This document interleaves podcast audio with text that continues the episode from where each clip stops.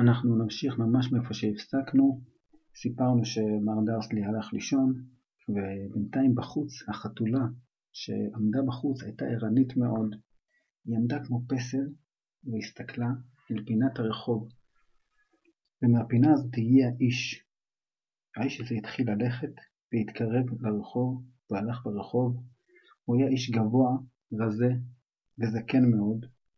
הייתה לו גלימה סגולה, היה לו זקן ארוך, היו לו עיניים כחולות, והאף שלו היה נראה כאילו שהוא שבור. אף עקום כזה כאילו שהוא שבור. לאיש הזה קראו אלבוס דמבלדור. והוא הלך ברחוב, למרות שהוא בכלל לא קשור לרחוב הזה, והוא הלך כאילו לא אכפת לו מזה שהוא לא קשור לרחוב הזה, ורק חיפש משהו בכיס.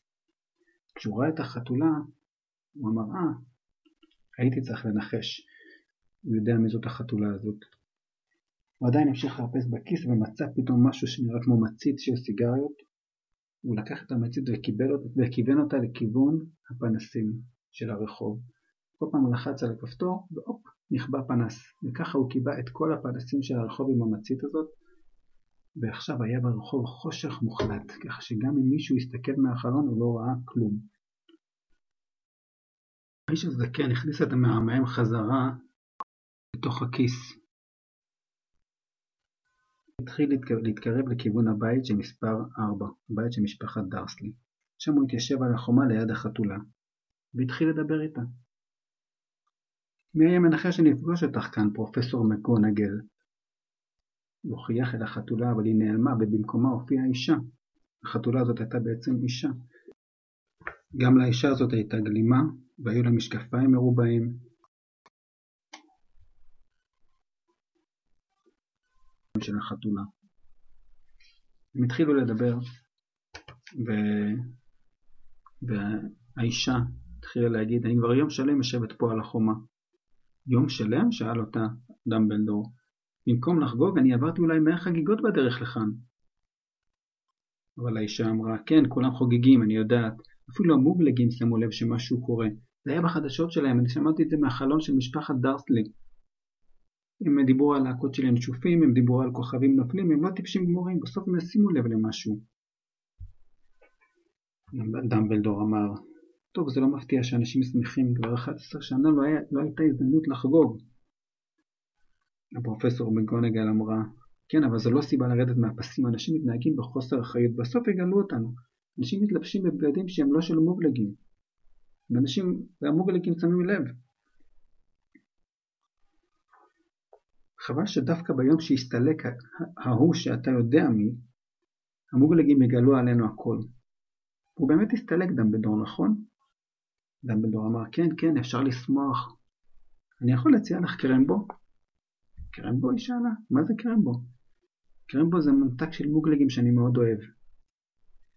הפרופסור מגונגן אמרה, לא, לא, אבל אני רוצה לדעת, אתה יודע מי באמת נעלם? דמבלדור אמר, גברתי הפרופסור, את אישה חכמה, ואת יכולה לקרוא לו בשמו, את לא צריכה להגיד אתה יודע מי. כבר 11 שנה אני מנסה לשכנע את כולם לקרוא לו בשם האמיתי, וולדמורט. ברגע שהוא אמר את השם הזה, הפרצוף של פרופסור מגונגן קצת רעד. דמבלדור לא שם לב לזה, הוא היה עסוק עם הקרמבו. הוא המשיך להגיד, זה תמיד כל כך מבלבל שאומרים אתה יודע מי, אני לא מבין למה לא אומרים את השם של וולדמורט. הפרופסור מגונגל אמרה, כן אני יודעת. אצלך זה סיפור אחר, כולם יודעים שאתה היחיד שממנו, אתה יודע, וולדמורט היה מפחד. דמבלדור אמר, תודה על המחמאה, אבל לוולדמורט יש כוחות שלי לא יהיו אף פעם. אז ככה דיברו הפרופסור דמבלדור והפרופסור מגונגל, ושוחחו ביניהם עד שהפרופסור מגונגל הגיע לשאלה שהיא באמת רצתה לשאול. אה, תראה, חוץ מהינשופים שיפים יש גם שמועות. מה קרה? איך הוא נעלם? מה עצר אותו? היא מתכוונת כמובן לוולדמורט. מה קרה לו? ופה אה, המשיכה להגיד הפרופסור מגונגל. מה שהם אומרים זה שאתמול בלילה וולדמורט הגיע במכתש גודריק, והוא הלך לשם למצוא את משפחת פוטר. השמועה אומרת שלילי וג'יימס פוטר הם מתו? ודמבלדור הוריד את הראש שלו למטה, ופרופסור מגונגל אמרה, אני לא מאמינה, מה באמת? כן, זה מה שקרה. הפרופסור אה, מגונגל המשיכה להגיד, זה עוד לא הכל, אומרים שהוא ניסה להרוג גם את הבן שלהם הקטן, שקוראים לו הארי. אבל הוא לא הצליח, איך יכול להיות שוולדמורט, שהוא קוסם כל כך חזק, לא הצליח להרוג את הילד הקטן הזה? אף אחד לא יודע למה. אבל, כשאומר, אבל אומרים שבגלל שהוא לא, שכשהוא לא הצליח להרוג את הארי פוטר, אז הכוחות, הכוחות שלו בעצם נשברו, וככה הוא נעלם. כל זה נכון? אחרי כל האנשים שהוא הרג את הילד הזה הוא לא הצליח להרוג? איך יכול להיות? דמבלדור אמר, אולי אף פעם לא נדע איך יכול להיות. פרופסור מגונגד התחילה לנגב את הדמעות שהתחילו לנזול לה. בינתיים דמבלדור הסתכל בשעון שלו, היה לו שעון מיוחד שבמקום מחוגים, שבמקום מספרים היו שם כוכבי לכת קטנים. דמבלדור הסתכל על השעון ואמר, הגרד מאחר, הוא אמר לך שאני אהיה פה, נכון? הפרופסור מגונגל אמרה, כן, ואתה בטח לא תספר לי למה אתה באת דווקא לכאן מכל המקומות בעולם. דמבלדור אמר, אני באתי להביא את הארי לבית של הדודים שלו. הם קרובי המשפחה שלו, אלה שגרים כאן, משפחת דרסלי, הם, הם קרובי המשפחה היחידים שלו. פרופסור מגונגל אמרה, לא יכול להיות שאתה מדבר על האנשים שגרים כאן? דמבלדור, אל תעשה את זה, הסתכלתי עליהם כל היום, זה אנשים ממש שונים מאיתנו. יש להם ילד קטן שבועט באימא שלו וצורח, שהארי פוטר יעבור לגור פה? דמבלדור אמר, זה המקום הכי טוב בשבילו. הדוד שלו והדודה שלו יסבירו לו הכל כשהוא יגדל, כתבתי להם מכתב. פרופסור בגונגל אמרה, אני לא חושבת שמכתב יוכל להסביר את זה. הרי יום אחד הארי פוטר יהיה מפורסם. יכתבו על הארי פוטר ספרים, כל ילד בעולם ידע את השם שלו. דמבלדור אמר, בדיוק. ילד קטן שיראה שהוא כל כך חשוב, לפני שהוא יודע בכלל ללכת או לדבר בגלל משהו שקרה, לפני שהוא, שהוא עדיין היה קטן ולא זוכר כלום, עדיף לו להיות רחוק מכל העניין הזה, לגור אצל הדוד והדודה שלו, עד שהוא יגדל. אחרי שדמבלדור הסביר למה בעצם הוא בחר להביא את הארי פוטר דווקא לבית של הדוד והדודה שלו, אז מגונגל שאלה, ואיך הוא יגיע לכאן הארי פוטר? דמבלדור אמר, הגריד יביא אותו. הגריד? אתה סומך עליו שהוא יביא אותו? זו משימה מאוד מאוד חשובה. דמבלדור אמר, אני ממש סומך עליו. ואז פתאום הם שמעו רעש מהשמיים, רעש חזק חזק חזק של טרטור, חזק חזק מאוד, ופתאום הגיע מהשמיים אופנוע ענק וצנח לידם. האופנוע היה נראה ענקי והאיש שרכב עליו היה נראה עוד יותר ענקי, כמעט פי שניים מבן אדם רגיל. הוא היה כל כך גדול וכל כך פרוע.